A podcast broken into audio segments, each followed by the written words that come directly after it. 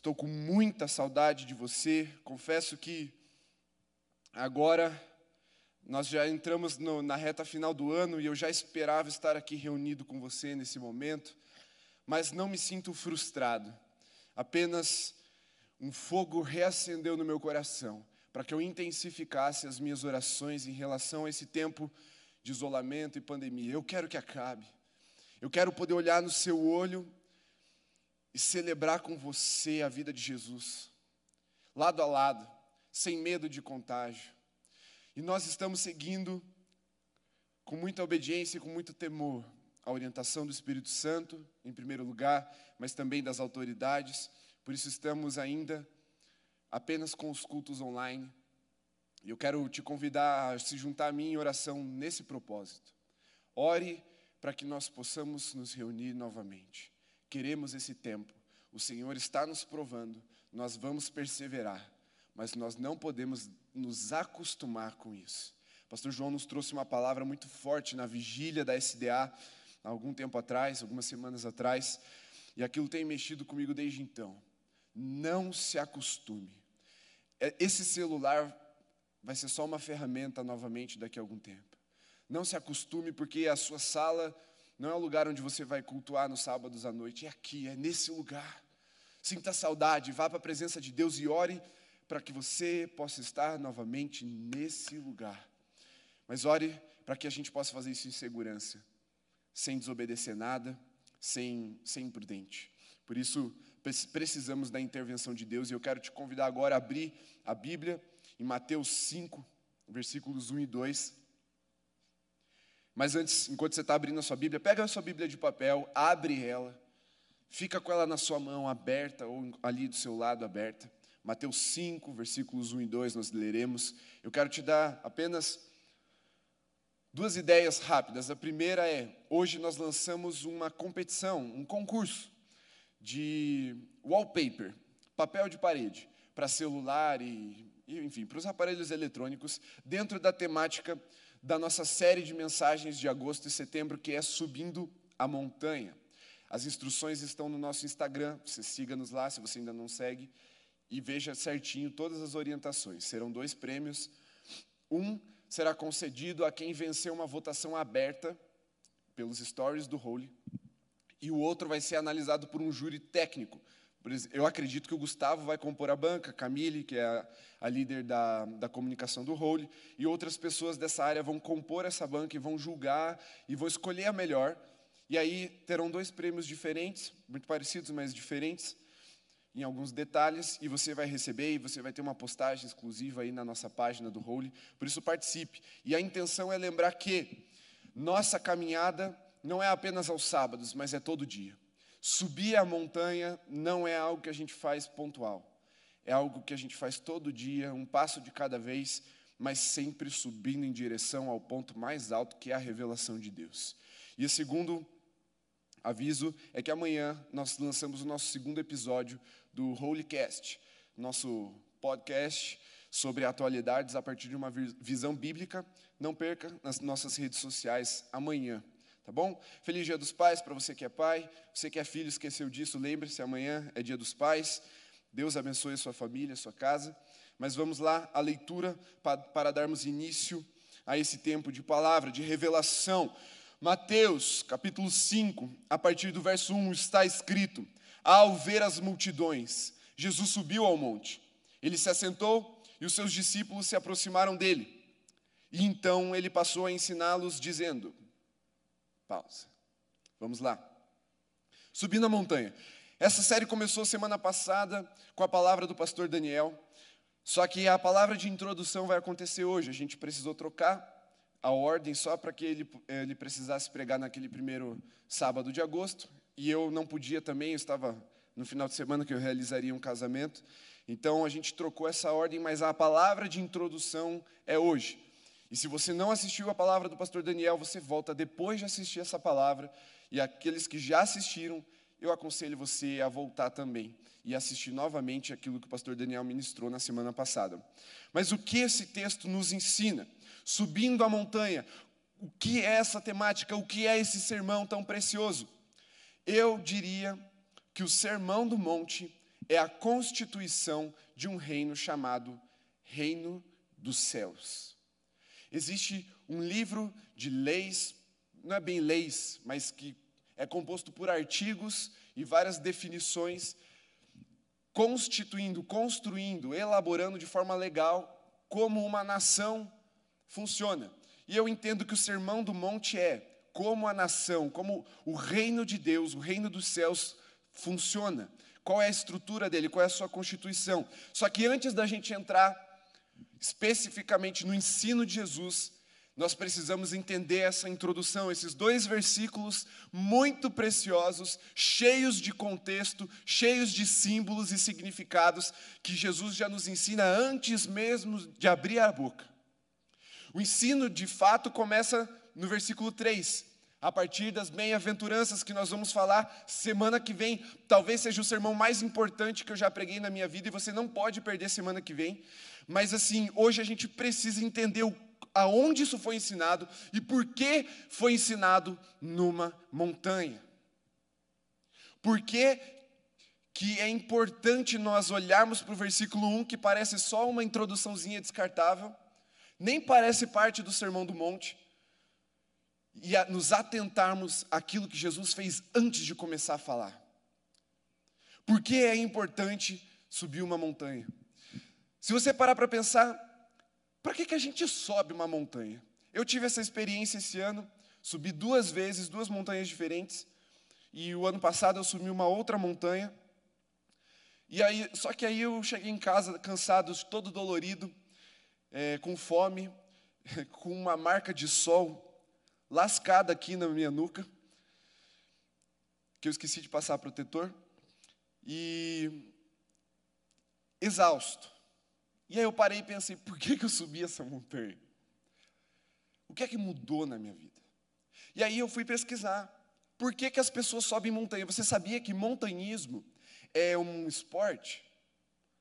Você sabia que todos os anos centenas de pessoas escalam o monte mais alto do mundo, que é o Monte Everest, que tem quase 9 mil metros de altitude, lá na Cordilheira do Himalaia, e Pasmem, dezenas de pessoas morrem todos os anos fazendo essa trilha. Por que, que alguém sobe uma montanha? E aí eu fui, como eu disse, eu fui pesquisar para tentar entender qual é a essência desse esporte. Porque, via de regra, o esporte ele tem a ver com alguma superação, mas basicamente ele tem o seu valor na sociedade de acordo com o entretenimento que ele promove. Então, o futebol é o futebol no Brasil porque ele promove entretenimento. Porque as pessoas geram audiência, as pessoas pagam pelo ingresso para lotar estádios e assistir o pessoal jogando futebol. Mas por que, que alguém sobe uma montanha? Porque não tem ninguém ali assistindo. Pelo contrário, quando você sobe a montanha, você sai da sociedade, você sai de um ambiente onde as pessoas estão olhando para você, e você, quanto mais alto vai, menos pessoas estão naquela altura que você está. Você atinge níveis em que a população vai diminuindo, vai diminuindo. E se você estiver num monte muito difícil, você vai chegar lá no topo e você vai ver que você é a única pessoa lá. Parece que é uma busca de solitude ou de solidão, buscar pelo silêncio.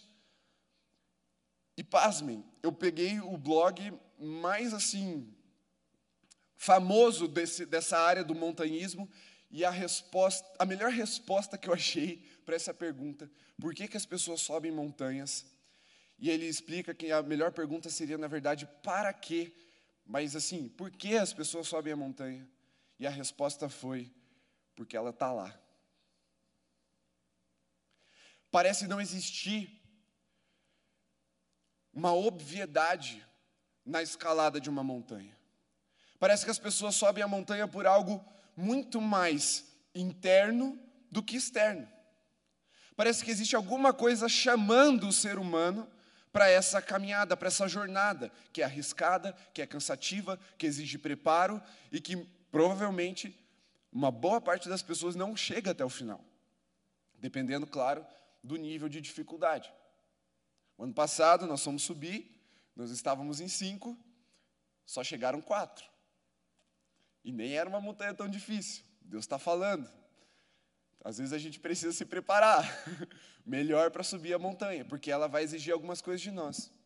Mas a resposta é muito simples e muito profunda ao mesmo tempo, porque ela está lá. Existem coisas que Deus criou de uma forma enigmática e colocou uma sede dentro de nós para que, ao experimentar, ao realizar a jornada, o significado seja impresso nos nossos espíritos, no nosso espírito ou no nosso coração. Existem coisas que Deus vai falar nada, e as pessoas vão simplesmente se sentir atraídas. E a montanha, ela tem esse poder de imponência. Parece que é algo, algo misterioso numa montanha, que quando um ser humano decide deixar a vida cotidiana, a rotina dele, se preparar e subir uma montanha, no espírito do ser humano, existe uma realização de se encontrar com o seu Criador, de contemplar a criação, a obra de suas mãos. Para subir a montanha, vale mais a jornada do que chegar lá no, no final. Demora cinco dias para você subir o Everest. E as pessoas não passam mais do que 12 horas lá em cima. Porque o que vale não é necessariamente o que acontece do lado de fora, mas as pessoas sobem uma montanha pelo que acontece do lado de dentro, pela, pela transformação que aquela experiência proporciona para elas. E aqui, nós podemos entender pelo menos três níveis de porquê. E aqui não são os pontos, tá? Vou explicar bem rapidinho. Três níveis de porquê que as pessoas sobem a montanha um cristão muito, muito importante no século XVIII, XIX. Ele era filósofo e teólogo, e ele fala que o ser humano ele vive em três fases diferentes durante a sua vida, ou pelo menos em uma dessas três. A primeira fase é a fase estética, a segunda é a fase ética e a terceira é a fase religiosa. O que é que ele vai explicar? Quais são esses três porquês? São os três que eu acabei de dizer: estético, ético e religioso. O primeiro possível motivo para se subir uma montanha é o estético. É aquela coisa exterior, de eu, eu olho para as pessoas ao meu redor, eu me vejo no nível delas e agora eu quero parecer superior. Por isso eu busco motivações externas, comparativas, para eu iniciar uma caminhada de transformação na minha vida. E aí eu começo a subir para estar acima da média no sentido de comparação com os outros, para viver uma vida melhor. Esse é o motivo ou porquê estético. Mas parece muito pequeno para a palavra de Deus nos propor uma caminhada com esse motivo. E o segundo motivo é o motivo, o porquê ético, que seria aquela luta interior é, é, eu querer superar os meus próprios limites. Eu tenho limitações, mas eu quero melhorar. Eu quero sair do lugar onde eu estou, da minha inércia, e começar a superar esses limites. Portanto, eu me proponho a uma jornada desafiadora que vai elevar o nível, vai levar, elevar a dificuldade, vai exigir de mim preparo, disciplina, constância. E esse é um porquê ético. Só que eu quero te chamar a atenção para esse motivo que parece muito bom e ele não é ruim, mas ele não é suficiente para um filho de Deus, porque aqui é muito perigoso a gente entrar no que a gente chama de teologia coach, de você encontrar dentro de você tudo que você precisa. Não, olhe para dentro porque você já tem tudo que você precisa para transformar a sua vida. Não tem. Você em pecado merece o inferno e a única pessoa que pode salvar é Jesus. E o que nos leva ao terceiro porquê, que é o porquê religioso, no sentido mais puro da palavra religião aqui. Religião significa a a tentativa de uma religação, de uma reconexão com Deus. Ou seja, o terceiro motivo para nos colocarmos a buscar essa jornada de subir uma montanha de desafios é o que? É reconhecer a sua miséria. Eu olho para o meu lugar, eu olho para as pessoas que estão ao meu redor, eu olho para a minha vida, para a minha situação, eu falo, eu sou miserável, eu preciso de um Salvador. E aí sim, o Espírito Santo te conduz a uma subida de montanha valiosa, profunda, digna de um filho de Deus. E aí você vai na direção do seu Criador. E aqui a montanha é uma figura. A montanha significa o lugar de revelação do seu Criador. E aí, essa caminhada, que parece cada vez mais íngreme, cada vez mais difícil aos olhos de quem está olhando lá de baixo, se torna a sua jornada de vida. Mas por que, que ela vale a pena? Por que, que você não desiste quando a, a, começa a cair, a, como é que fala? Desmoronamento de pedra? Por que, que você não desiste quando começa a passar frio, quando começa a passar calor, quando começa a sentir fome? Por que, que você não desiste quando o ar já não é mais o mesmo? Porque você sabe que você está indo na direção do seu Criador, do seu Senhor e do seu Salvador. É por isso que nós, filhos de Deus, perseveramos e não desistimos diante das adversidades da vida, porque quem está no topo da montanha nos esperando, faz a jornada valer a pena. E agora eu quero te convidar a olhar para o seu coração. Por que, que você está vivendo o que você está vivendo? Por que, que você decidiu estudar cinco anos de uma faculdade? Por que, que você decidiu ser crente? Por que, que você decidiu ler a Bíblia? Por que, que você decidiu buscar o Senhor? É para você ser melhor do que os outros num, num porquê estético? É para você ser melhor do que você mesmo, de você se superar num porquê ético? Ou porque você está verdadeira e genuinamente buscando se conectar com o seu Criador? E a palavra de Deus nos prova, de capa a capa, que o monte é o lugar da presença de Deus e da revelação. Lá no Gênesis, Abraão, ele levou seu filho Isaac para sacrificar no monte. Quem é que se revelou lá? O anjo do Senhor. E ele proveu o quê? Um cordeiro, que apontava para quem? Para o Cordeiro de Deus que tira o pecado do mundo. Monte, lugar da presença de Deus, onde Abraão ouviu a sua voz, viu a sua manifestação, teve uma epifania e teve a revelação do Cordeiro. Se você vir umas páginas, vai ali para o Êxodo, Levítico, Número, Deuteronômio, você vai ver que Moisés buscava ao Senhor no Monte Sinai. Lá, o que é que aconteceu? Ele subiu o monte, passou lá dias esperando o Senhor falar, no meio da nuvem de glória, e quando o Senhor falou, ele entregou a revelação da lei. Lugar da presença de Deus, da Shekinah, da manifestação e lugar da revelação. A palavra de Deus foi escrita pela primeira vez ali, com os dedos de Deus na terra. Revelação, presença e revelação. Se seguimos um pouco adiante, nós veremos que Elias foi ao Monte Carmelo. Para quê? Para construir um altar ao Senhor, mostrar para aquele povo que estava perdido, que estava é, adorando outros deuses, que existia o Deus de Israel e ele estava lá presente e se revelaria. Com quê? Com fogo. Monte, lugar da presença de Deus e da revelação. E o que, que nós vemos Jesus fazendo? Jesus é cheio de experiência no monte. Jesus, aqui nesse caso, ele subiu ao monte para pregar o seu sermão mais famoso, o Sermão do Monte. Tanto que o lugar ficou tão, tão assim, próprio para esse sermão, que ele foi nomeado dessa forma. Todo mundo sabe que quando a gente fala Sermão do Monte é lá, Mateus 5, 6 e 7. E Jesus não ficou só nessa vez no monte. Os outros também não, mas Jesus foi ao monte onde aconteceu o quê? A transfiguração, onde a presença de Deus se manifestou e houve revelação. Quem que se revelou no monte da transfiguração? Moisés, Elias e Jesus. Ali estava reunida a revelação da lei, dos profetas e do Messias de Deus, aquele que veio cumprir a lei e os profetas e dar início à igreja. Monte, lugar de revelação e de presença de Deus.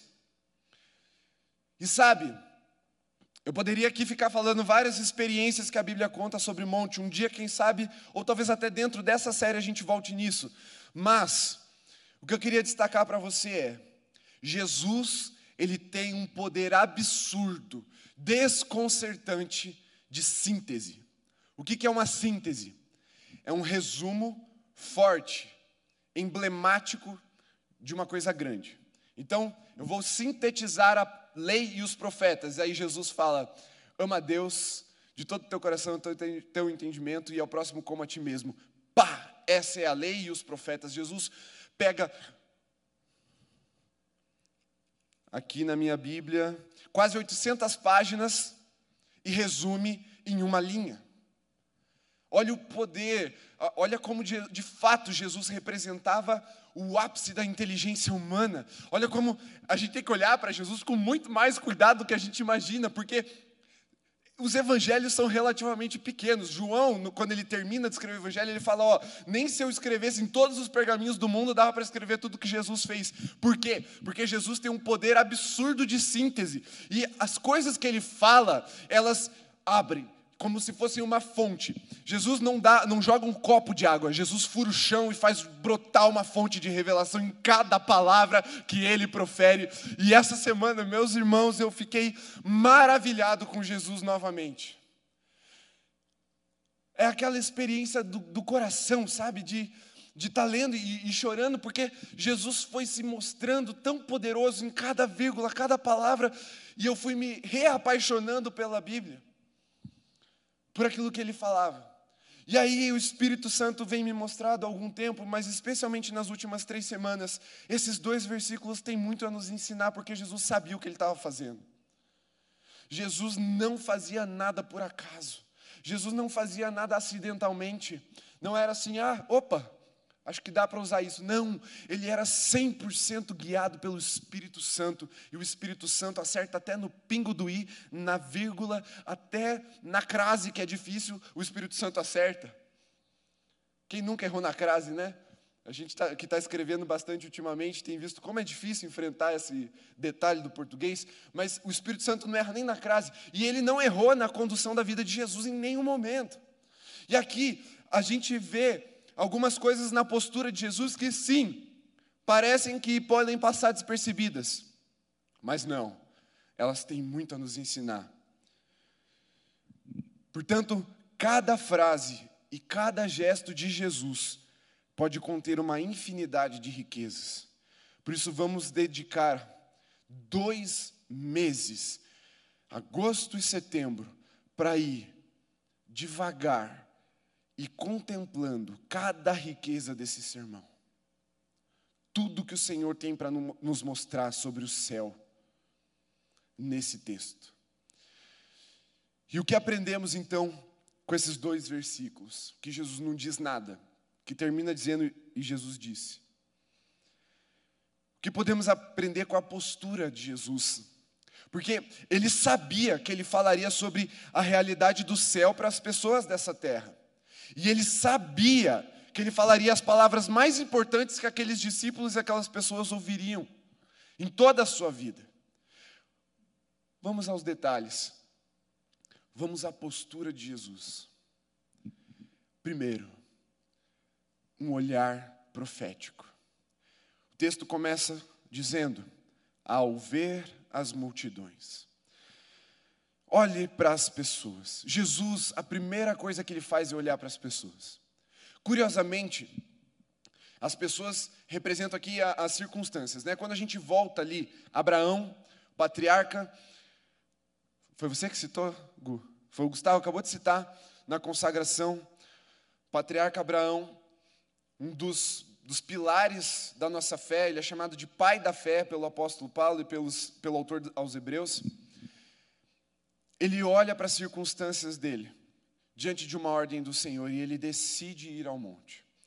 Moisés, ele olha para aquela multidão seguindo ele, saindo do Egito, entrando num deserto, e ele faz o quê? E ele vai ao monte. Mas primeiro, eles olham as multidões, e a mesma coisa Elias. Elias olhou para a sua nação, ele fala: Deus, cadê os profetas? Só tem gente do cão nesse negócio. A Jezabel está me perseguindo, quer me matar. Aí para onde ele vai? Para o monte. Mas a primeira postura é o olhar profético.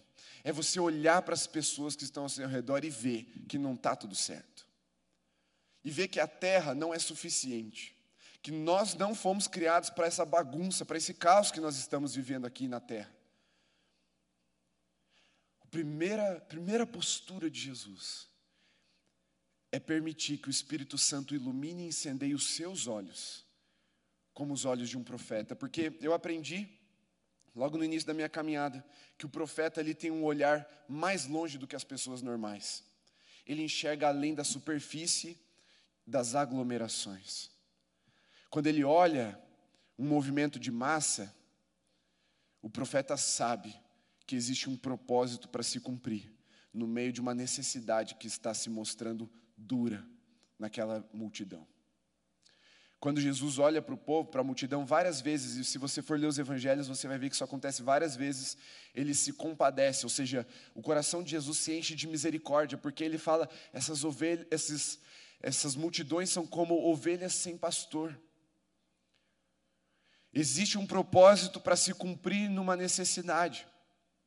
Porque Deus permite que essas necessidades venham à tona e ganhem força, por quê? Porque Ele tem uma resposta do céu para trazer. Mas primeiro, nós precisamos fazer como Jesus e olhar as multidões, olhar ao nosso redor e ver o que é que está faltando. Porque Deus quer responder através de nós. E no meu chamado, na minha, na minha caminhada com Deus, eu tenho entendido uma, uma realidade dura do nosso Brasil, que é o espírito da orfandade. E Deus me chamou para guerrear contra o espírito da orfandade, portanto, ministrar uma palavra de adoção, uma palavra de paternidade. Mas eu precisei primeiro ter os meus olhos abertos a um olhar profético, a um olhar guiado pelo Espírito Santo. E aí, eu, quando eu vi aquele dado muito famoso de que no Brasil mais de 7 milhões de brasileiros não têm o nome do pai na identidade, Agora imagine aqueles que têm o nome do pai da identidade e nunca conheceram o pai. Agora soma esse número, essas multidões, aqueles que conheceram o pai, mas o pai ainda assim não é um pai presente, é um pai ruim, é um pai maldito na vida do seu filho. Agora adicione a essas multidões aqueles que mesmo tendo um pai presente, ele não é um pai cheio do Espírito Santo. Portanto, não pode exercer a paternidade plena que vem do céu. O Brasil é um país de órfãos. E ao olharmos para essas multidões, nós, como filhos de Deus, precisamos falar: existe uma resposta, por isso eu vou subir ao monte. Eu vou buscar o Pai perfeito, pleno, o Pai que não erra, o Pai que é Deus e que se manifesta em amor, um amor sacrificial ao ponto de dar o seu filho para que nós estivéssemos com Ele. Olhar para as multidões e ver que amanhã, um dia tão importante para a família, o dia dos pais, muitos estarão chorando a ausência dessa figura e a dor na sua alma por não terem sido servidos, criados e ministrados por um pai. Precisamos olhar para as multidões e entender que Deus quer falar com elas através de nós, os seus filhos. Esse despertar profético, ele vai acontecer quase sempre diante de uma necessidade. Mesmo que o profeta se mova por propósitos, Deus abre o caminho para o profeta na necessidade. Veja a viúva que recebeu o profeta na sua casa, ela estava passando fome. O profeta tinha um propósito para cumprir. Mas por causa da fome, ela abriu a casa para o profeta. E aí o profeta fez multiplicar, aliás, Deus fez multiplicar através do profeta o azeite, a farinha, e aí ficou o sustento enquanto o profeta estava lá. E esse, esse despertar ele acontece quando nós somos sensíveis ao Espírito Santo. Uma coisa que acontece muito é pessoas se despertarem para uma vida de missionários quando uma notícia da África, do Oriente Médio, da Coreia do Norte, da China, vem a eles. Aquilo queima no coração deles e eles falam: Eu vou para lá, eu vou subir essa montanha. Eles olham para as multidões que estão desgarradas como ovelhas sem pastor e falam: Tem como resolver, porque eu conheço Deus. Outro exemplo, quando alguém vai visitar a Cristolândia ou a Cracolândia lá em São Paulo, ou a mesma aqui, as madrugadas das praças centrais de Curitiba. Parece que o negócio queima no peito, parece que é uma necessidade que você tem que suprir, que você tem que fazer alguma coisa para acontecer. Esse é um despertar profético. Esse é um despertar de quem tem os olhos sensíveis, guiados pelo Espírito Santo, porque ao ver as multidões, subimos o monte, assim como Jesus fez. E a segunda coisa que a gente observa nessas linhas, perceba que eu cheguei na metade da primeira frase. Ainda bem que são só dois versículos, senão você ia ter que passar a noite aqui comigo. Mas a segunda frase desse versículo diz: Jesus subiu ao monte. E o que, que a gente aprende aqui com essa postura de Jesus? Ele buscou a presença de Deus, ele tomou uma posição, ele assumiu uma posição, ele se posicionou. Primeiro, um olhar profético. Segundo, uma posição profética. Ele buscou a presença de Deus, ele sabia que o monte era o lugar da presença e da revelação, portanto, ele foi até o Senhor. Porque não adianta a gente querer resolver os problemas das pessoas, das multidões, buscando essa solução em nós mesmos, nos nossos próprios esforços. Aquilo que Deus vai nos dar para resolver o problema vai exigir esforço? Vai, mas a solução não está nos nossos esforços, a solução está em apresentar a presença de Deus para essas pessoas. Portanto, precisamos fazer como Jesus, ao ver as multidões, subir ao monte, ir até a presença de Deus, dobrar os nossos joelhos e clamar: para que do alto venha o nosso socorro, a nossa resposta. Quando Jesus tomou essa posição profética, ele mostrou intimidade com o céu. Ele falou: Ó, tá vendo essa areia da terra, essas pedras, esse normal, essa, essa rotina, esse cotidiano? Eu vim de um outro mundo. E eu vim trazer um outro mundo para cá. Ele mostrou que ele estava conectando a montanha, o cume, o pico da montanha é o ponto de conexão intermediário, de mediação entre Deus e os homens, e Jesus estava se colocando nesse lugar. Cristo, o Filho de Deus, que tira o pecado do mundo, único Senhor e Salvador, mediador entre Deus e os homens, estava tomando uma posição. Ele usou de um lugar estratégico para fazer isso. Porque nós, seres humanos, nos comunicamos muito pela linguagem não verbal. Verbal é aquela que a gente fala e escuta. Mas nós nos comunicamos, existe uma pesquisa que diz que até 80% da nossa comunicação é não verbal. Por isso que você está cansado do Zoom porque ali você depende muito mais da comunicação verbal, então exige mais atenção e gera um desgaste muito maior no seu psicológico quando você fica lá na reunião do Zoom e não numa reunião presencial. Por que, que é fácil ficar num culto de três horas e não é fácil ficar as, num culto de três horas online? Por causa disso. Porque boa parte da nossa comunicação com o mundo, da nossa interação, ela é não verbal. Por isso que a presença não é falada. Não adianta alguém te contar o que aconteceu no culto. Você tem que estar no culto para você entender plenamente o que aconteceu. Porque aquilo que nós vamos comunicar verbalmente é só uma parte de um todo que precisa ser experimentado quando a gente mergulha. Não adianta só consagrar os nossos ouvidos. A gente tem que mergulhar na presença de Deus e Jesus estava fazendo isso. Ele assumiu esse lugar estratégico também, claro, como eu disse, Jesus é o ápice da inteligência humana, porque ele sabia que ali o som ia se propagar. Ele estava vendo as multidões. Nós já vamos ver que, na verdade, não foi a multidão toda que seguiu ele até o monte, mas assim, da onde ele falava, o som se propagava. Vários arqueólogos, historiadores e, e guias turísticos mostram isso quando você vai para Israel. Eu pesquisei um vídeo do pessoal visitando Israel. Eles falam: ah, provavelmente foi aqui que Jesus pregou o sermão do monte. Aí o cara sobe lá, não sei quantos metros de distância, e começa a falar normal. E as pessoas que estão lá embaixo começam a ouvir o que ele está falando. Por quê? Aquele, ele estava de frente, se eu não me engano, para um lago. E aí, quando ele falava, tem toda uma acústica natural ali que Deus preparou para Jesus. Jesus não tinha microfone, mas Jesus tinha o Espírito Santo e as coisas obedeciam a ele. Ele falou e o som chegou. Então, mesmo aqueles que se aproximaram, que ouviram melhor, mas aqueles que estavam mais distantes ouviam também. E Jesus sabia disso, e ele, ele usou de um lugar estratégico. E aqui a gente precisa aprender com Jesus nesse sentido. Não adianta a gente ficar gritando de dentro do nosso buraco. Quando nós somos falar de realidades do céu, quando nós somos falar em nome do Deus vivo, nós precisamos usar de um lugar estratégico. Nós precisamos usar também da nossa inteligência e daquilo que o Espírito Santo vai nos mostrar de oportunidades, mas também de construir esse lugar estratégico. Não adianta você começar a gritar como um louco em qualquer lugar. Se você acender na, na expectativa, não, mas na, na perspectiva que as pessoas têm de você, você não vai precisar gritar. Você vai falar baixo, as pessoas vão chegar mais perto de você. Aí você abaixa um pouco mais a voz, as pessoas vão chegando mais perto de você.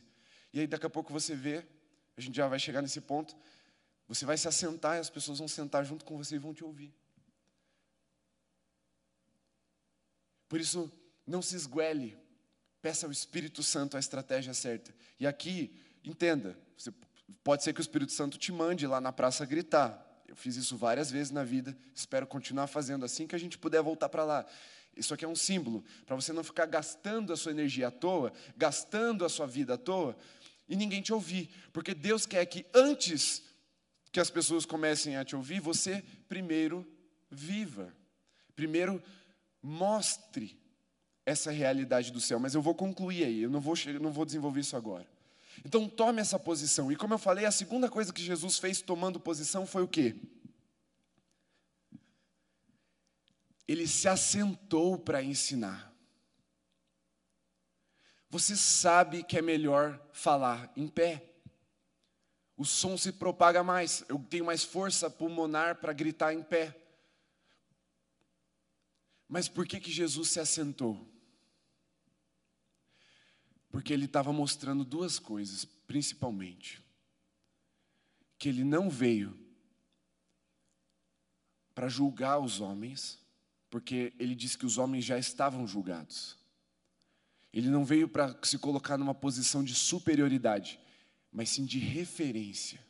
Por isso ele sobe o monte. Não é superior, é referência. E segundo, ele mostra que ele queria comunicar a alguém uma realidade do céu. Por isso ele coloca-se junto daquelas pessoas. E eu e você somos crentes. Provavelmente você que está nos ouvindo, você que está participando desse culto online, é crente há muito tempo. E você está acostumado a se distanciar das multidões e das pessoas. Mas lembre-se que quando você for comunicar uma realidade do céu, a sua posição tem que ser de humildade, como foi a de Jesus. A condenação é uma verdade que precisa ser despertada no espírito da pessoa, e esse é o ministério do Espírito Santo convencer o mundo do pecado, da justiça e do juízo de Deus. Isso faz parte da verdade. Mas lembre-se que a, o nosso anúncio precisa ser completo. Ficar falando que os outros estão condenados não salva ninguém. A mensagem precisa concluir dizendo que Jesus veio, encarnou, viveu, morreu e ressuscitou para que estivéssemos juntos do Pai, sendo assim o nosso Salvador. E por meio de uma fé declarada, de um arrependimento sincero, essa salvação está acessível pela graça. E não é por mérito, e não é porque nós somos melhores, e não é porque as pessoas precisam se tornar melhores, é porque Jesus é o Salvador. Portanto, referência, mas humildade. Olha como Jesus nos ensina. Ao ver as multidões, Jesus subiu ao monte, ele se assentou e os seus discípulos se aproximaram dele. Referência e humildade vai gerar aproximação de discípulos. Os mais interessados vão se chegar. Vai ser um, um caminho natural. Subir o monte, as pessoas vão, te, vão subir atrás de você. Terceiro, está escrito no 2: então ele passou a ensiná-los. O exemplo de Jesus é: transmita e explique a mensagem. Não use do evangeliquez para comunicar a um mundo que não conhece ao Senhor as verdades da Bíblia. Você vai precisar ser guiado do Espírito Santo, pelo Espírito Santo na sua criatividade também. Você vai precisar falar e explicar. Isso significa despender de tempo, de paciência, de entusiasmo, às vezes até de didática, mas principalmente de exemplo. Jesus passou a ensiná-los. E aqui o que eu aprendo com Jesus? Jesus podia ou não podia fazer assim, ó, e resolver os problemas? Jesus podia fazer assim o quê? Com a narina e acabar com, a, com a treta ali. O Apocalipse diz que Jesus vai fazer isso. Então ele podia. Mas por que, que ele não fez? Jesus ele podia só dar o pão e despedir as pessoas, mas por que, que Jesus decidiu ensinar as pessoas a semear, cultivar, colher, triturar, preparar o pão, assar e comer também? Por que, que Jesus não, não só resolveu? Porque Jesus não veio trazer Jesus não veio criar fardos humanos. Jesus veio edificar um corpo para si. E por mais que somos dependentes do Espírito Santo, nós precisamos buscar uma maturidade, um desenvolvimento, uma subida de montanha. Não adianta ficar só no pé. A gente vai assistir de longe os raios e trovões e os tremores, mas a glória mesmo que foi separada para nós, ela está lá em cima aquela glória que vai ficar impressa nos nossos rostos, como ficou em Moisés. Nós não fomos criados para ficar assistindo raios e trovões de longe, nós fomos criados para habitar no meio deles e sermos maravilhados com a presença de Deus. Por isso Jesus passou a ensiná-los. Ele, ele começou a ensinar: ó, tem um reino e o reino funciona assim. E ensine a ensinar porque Jesus também fez isso com seus discípulos. Para dar continuidade, podia parar só neles. Jesus podia formar um monte de herói aqui, de cara top, mas não, Jesus decide formar o quê? Discípulos. E discípulos geram o quê? Discípulos. Ele ensinou a ensinar, a dar continuidade, a expandir o reino. Por isso, quando você for explicar, transmitir e explicar uma mensagem, lembre-se de explicar como explicar. E como é que a gente faz isso? Vira aí umas páginas da sua Bíblia. Últimos dois versículos do Sermão do Monte. Mateus 7, versículo 28 e 29. Nem precisa projetar, tá?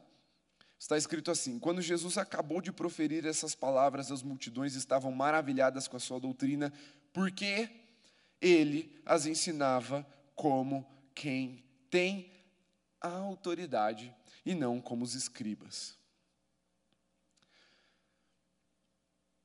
Visão profética, posição profética, ensino profético. Não como os escribas, como os profetas. Qual era a marca de um profeta? Ele vivia o que ele pregava. O profeta ele era validado, ele recebia um carimbo pela sua vida.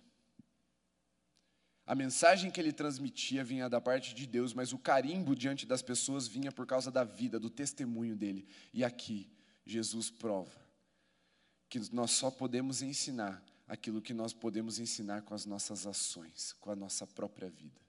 Não como os escribas. Quem eram os escribas? Eram homens da lei que dominavam muito a teoria. Pensa um povo bom de Bíblia. Eram os escribas. Eles sabiam de cor, eles escreviam a Bíblia. Mas eles ficaram de forma antagônica a Jesus aqui, porque eles sabiam a teoria, mas não praticavam essa, essa verdade na teoria. E Jesus não, Jesus viveu 30 anos. E aí, quando ele começa a falar, todo mundo, pera, esse cara aí, mano, ele não é normal. Ele não ensina igual os escribas, igual os mestres da lei. Ele não é igual os caras do templo. Ele, ele fala como quem tem autoridade. Por isso, ensine através da vida, através do exemplo. A autoridade é quem fala o que vive e vive o que fala. Quem é autoridade num assunto? Quem é autoridade sobre construção? É um engenheiro civil, porque ele estudou a teoria, ele tem a teoria e ele constrói prédios, a prática. Claro que ele tem um time para ajudar ele, né? ele não faz sozinho. Mas, em, tese, quem é autoridade no assunto de estruturas é o engenheiro. Para isso aqui ficar pronto, a gente precisou de um engenheiro, alguém que tinha autoridade no assunto. E agora, grava essa frase, se possível, anote aí. Talvez anote na sua Bíblia. Ensine com a sua vida, porque o seu testemunho é o seu crachá do céu.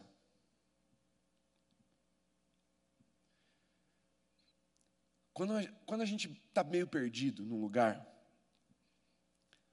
você chega num lugar que você não conhece muito bem assim, você chega numa conferência, você chega ali num, sei lá, um evento, e você não sabe o que fazer. Quem você procura?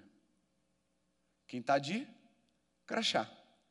O, o, crachá do século XXI é a camiseta da hora que escrito staff atrás. Mas isso é só um crachá na camiseta. É crachá também. Você procura quem está de crachá. Por quê? Porque o crachá mostra que você manja dos Paranauê. E você vai ajudar aquela pessoa a resolver aqueles problemas. E a sua vida, o seu testemunho, é o seu crachá do céu. Quando as pessoas olharem para você, elas vão fazer igual elas fizeram com Jesus. Elas vão seguir Ele, subindo uma montanha. E para a gente encerrar, o mundo precisa que os filhos de Deus subam um monte e voltem com uma mensagem de salvação impressa em suas vidas. Semana que vem, como eu disse, possivelmente é a mensagem mais importante que eu já preguei na minha vida. Não sei se é a melhor, porque ainda não preguei, mas com certeza é a mais importante. E eu oro para que o Espírito Santo me conduza de forma plena na palavra dele, porque nós vamos começar as bem-aventuranças. Nós vamos falar de realidades do céu. E nós vamos precisar abrir o véu. E só com auxílio do Espírito Santo para a gente entender e viver isso.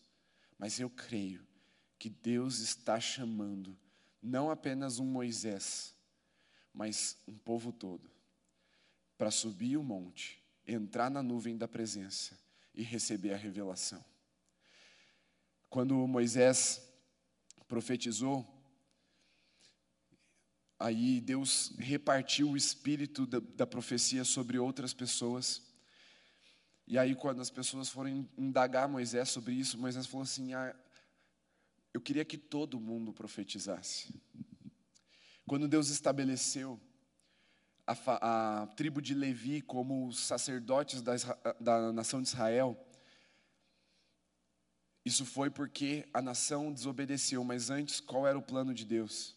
que fosse uma nação de sacerdotes e não uma nação com sacerdotes. Porque a revelação era para todo mundo. Era para o povo todo ver a glória de Deus. E eu estou orando todos os dias para que você suba a montanha. Não, você não vai falar dos raios, dos trovões e dos tremores de terra se você estiver vendo Deus porque isso tudo impressiona, mas a melhor visão, a, a, visão que vai maravilhar, é a visão do próprio Deus, é a revelação de Deus. E Deus abriu esse caminho para você em Cristo Jesus. Olhe para Jesus, observe atentamente cada um dos seus passos e vai atrás dele. Pode vir a banda. Eu quero orar com você. Nós vamos já iniciamos essa subida de montanha. Já olhamos as multidões e decidimos subir ao monte. Eu quero te convidar a não perder nenhum culto dessa série. E se você já perdeu a primeira, você vai voltar lá no Dani. Semana passada, o culto está lá no YouTube. Você vai assistir essa mensagem. E você vai compartilhar com a sua célula, com a sua família e nós vamos juntos, como um povo, em uma só voz, em uma só fé, em uma só visão, subir a montanha para observar e receber a revelação de Deus. Para que nós não dependamos de ninguém a não ser do próprio Cristo, o único mediador entre Deus e os homens. A montanha está te chamando, porque Deus está lá esperando você para que Ele se revele. Espírito Santo, eu quero pedir agora que o teu fogo aumente no coração dos teus filhos, de forma que fique impossível eles irem dormir sem antes começar essa caminhada de te buscar na tua presença que ao terminar esse culto eles vão para o secreto. Que ao terminar esse culto eles dobrem seus joelhos e comecem a ler a palavra, para que eles te busquem, Senhor, numa caminhada perseverante, disciplinada, intensa, mas que quando eles pararem para respirar, eles contemplem a tua criação e se maravilhem, porque a jornada vale a pena, o Senhor está lá em cima esperando que essa caminhada, Senhor, quando os desafios se apresentarem, nós decidamos olhar para o alto, porque é de lá que vem a tua voz, não para as pedras e para os desafios e para os buracos que nós vamos encontrar no caminho, não, lá em cima, Senhor, onde a tua glória está trovejando e nos chamando, lá em cima, onde os raios e os trovões estão ecoando a tua majestade Lá em cima, Senhor, onde os tremores farão com que todas as fortalezas do nosso coração venham ao chão e o Senhor nos molde conforme o céu.